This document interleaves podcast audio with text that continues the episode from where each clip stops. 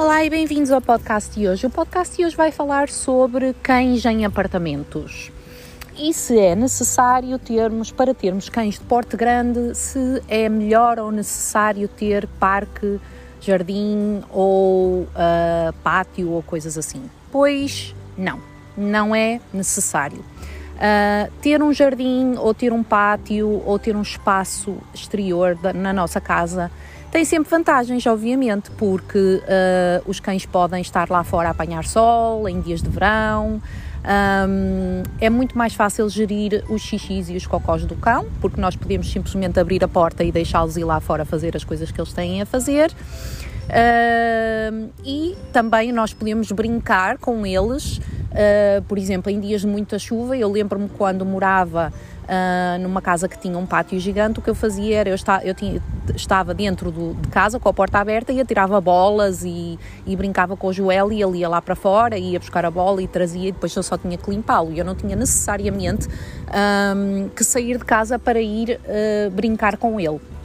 No entanto, há uma coisa muito, muito, muito importante e isto é o que, o que, o que se apresenta como sendo o maior problema de todos para cães que realmente vivem uh, em casas com espaços exteriores. É que as pessoas pensam que o espaço exterior substitui os passeios ou os, os passeios no exterior. E isto é um erro crasso e muito, muito danificante para o comportamento do cão e a vida do mesmo. Ou seja, existe uh, a data que uh, as, uh, a data mostra-nos, ou a data estou a falar em inglês, as informações mostram-nos que os cães que moram em apartamentos têm uma vida muito mais feliz porque passam muito mais tempo as, na companhia das, das pessoas, porque estão dentro de casa com elas e porque sa quando saem, saem muito mais vezes à rua e saem acompanhadas dos seus tutores ao contrário dos cães que têm uh, espaços gigantes como jardins ou pátios ou, ou coisas do género, muitas vezes uh, são renegados para esses espaços, ou seja, vivem fora de casa, o que quer dizer que têm muito pouco contacto humano.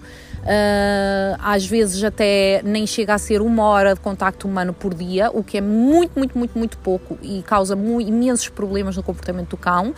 Uh, as pessoas tendem a não passear os cães todos os dias e tendem a não passear os cães mais do que uma vez por dia e todos os cães devem ser passeados pelo menos duas vezes por dia. Os cães que moram uh, em espaços com jardins muitas vezes não são passeados durante semanas e isto é mais uh,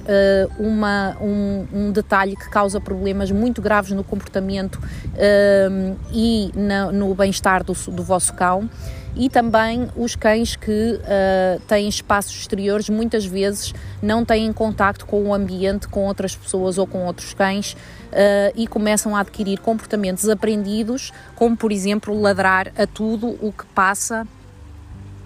ladrar a tudo o que passa na rua, uh, pessoas, cães, estranhos e tudo isso. Portanto, o que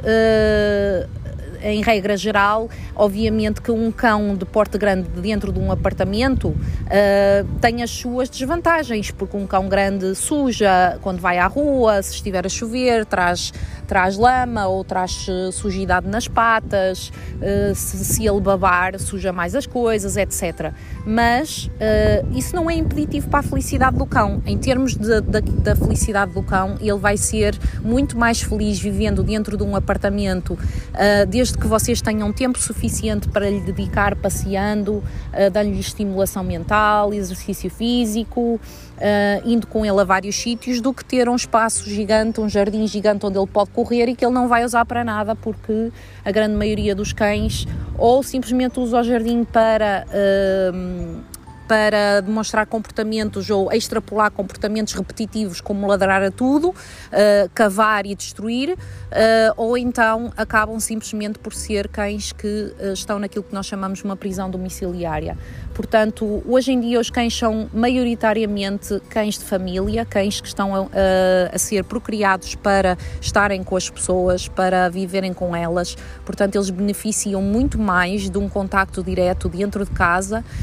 uma vivência convivência muito mais direta com a família humana dentro de casa do que estarem isolados em jardins. Portanto, a existência de um jardim nunca deve ser prerrogativa para vocês decidirem ter um cão convosco. Eu neste momento moro num apartamento no centro do Porto e tenho um cão e dois gatos. Já tive dois cães, um, um, entretanto faleceu, um, mas uh, eles são perfeitamente felizes ou ela é, ele é perfeitamente feliz e os gatos também não saem de casa. E eu passei o meu cão quatro vezes por dia, uh, sendo que um dos passeios demora cerca de entre meia hora a 45 minutos e os outros passeios são passeios mais higiênicos só para ele fazer as necessidades na rua. Mas sempre que eu posso, levo-o comigo a passear e levo-o a passear a, locais novos e levo-o comigo a todo o lado e isso faz com que ele seja muito mais feliz a morar num apartamento, porque depois de tantos passeios ele chega à casa e deita-se aos meus pés e dorme na minha companhia.